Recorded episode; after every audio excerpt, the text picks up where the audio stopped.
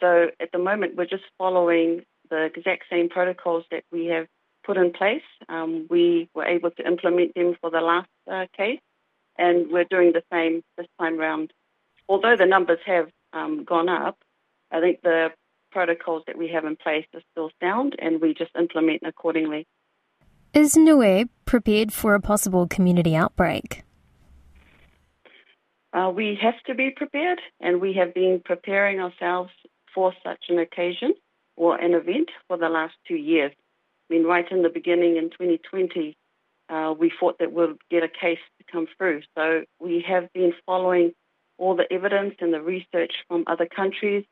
Um, so, yes, the team is um, confident, um, and I think the community um, is also confident that um, because of our small numbers, we have the ability to contain a outbreak and eliminate it, just as we have with previous outbreaks of some other transmissible, um, sorry, communicable diseases. And we have the ability, because of the small population, uh, to contain and eliminate the spread. You sound pretty confident there, and, and you're right, Niue has been in its own little bubble for two years while most of the world has been struggling to contain this virus. And so now that there are four new cases at the border, how will you make sure that testing is done right? And can you explain to me the protocols around that? What changes have been made? Sure. So since the um, the emergence of Omicron in New Zealand, we have introduced um, further testing uh, for those passengers when once they're in Niue. So we have a day one test um, and a day three test and a day nine test because our quarantine is for 10 days. Uh, we did have quarantine previously for 14 days, but we now have it for 10 days. How are the people within communities feeling in Niue?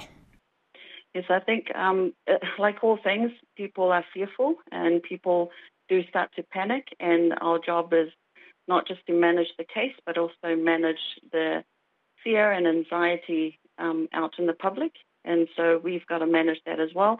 We, I think I'm, com- I'm confident this time round that people have started to realize it is um, achievable uh, in order to show them that we can contain and eliminate the spread. So our first case, which was uh, like two weeks ago, we have now deemed the first case as recovered and the close contact associated with that case has also returned a negative test on day 14.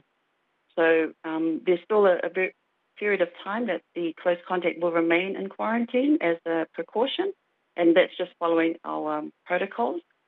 But I think the community, if they have, uh, if they are reassured that we can do this, um, and this is because the cases and the close contact have followed the um, risk mitigation measures which is infection control and um, prevention measures, you know, hand washing, social distancing, um, and they were able to demonstrate that, mask wearing, things like that. So I, I, think people are not as um, anxious as before.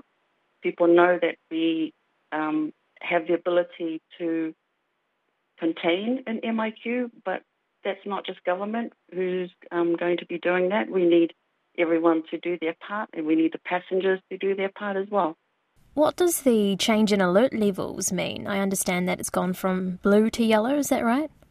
That's correct. So we have um, our website that was launched, the government website for COVID, was launched on Monday. We're asking people if they have any of the symptoms, please contact us at the hospital. And we've also um, we've got a community drive-through testing uh, service at the hospital. So uh, that's another thing that has changed. So largely business as usual, similar to under blue. We have no restrictions of um, movement of people, but we've added the community surveillance component. Rapid antigen testing has really become the new normal in New Zealand, but I understand that travellers are now required to have a PCR test 48 hours before their departure uh, to Niue. So, just to clarify, it's two tests. The first is the PCR 48 hours before, and then at the airport, the the rat test. Is that correct? So we've just gone from 72 hours to 48 because we are seeing a couple of cases coming through, and And um, we just want to be able to shorten that duration between the PCR and their departure date. And the RATS at the airport or the rapid antigen test is basically our last attempt at making sure that any cases, if we can identify them um, at uh, on the morning of departure, which is Tuesday morning, our flight comes from Auckland. If we have um, a positive case on a rat, then that person will be denied boarding. And so, you know, that's just our last attempt at um, making sure that we can keep it outside of the Niue border.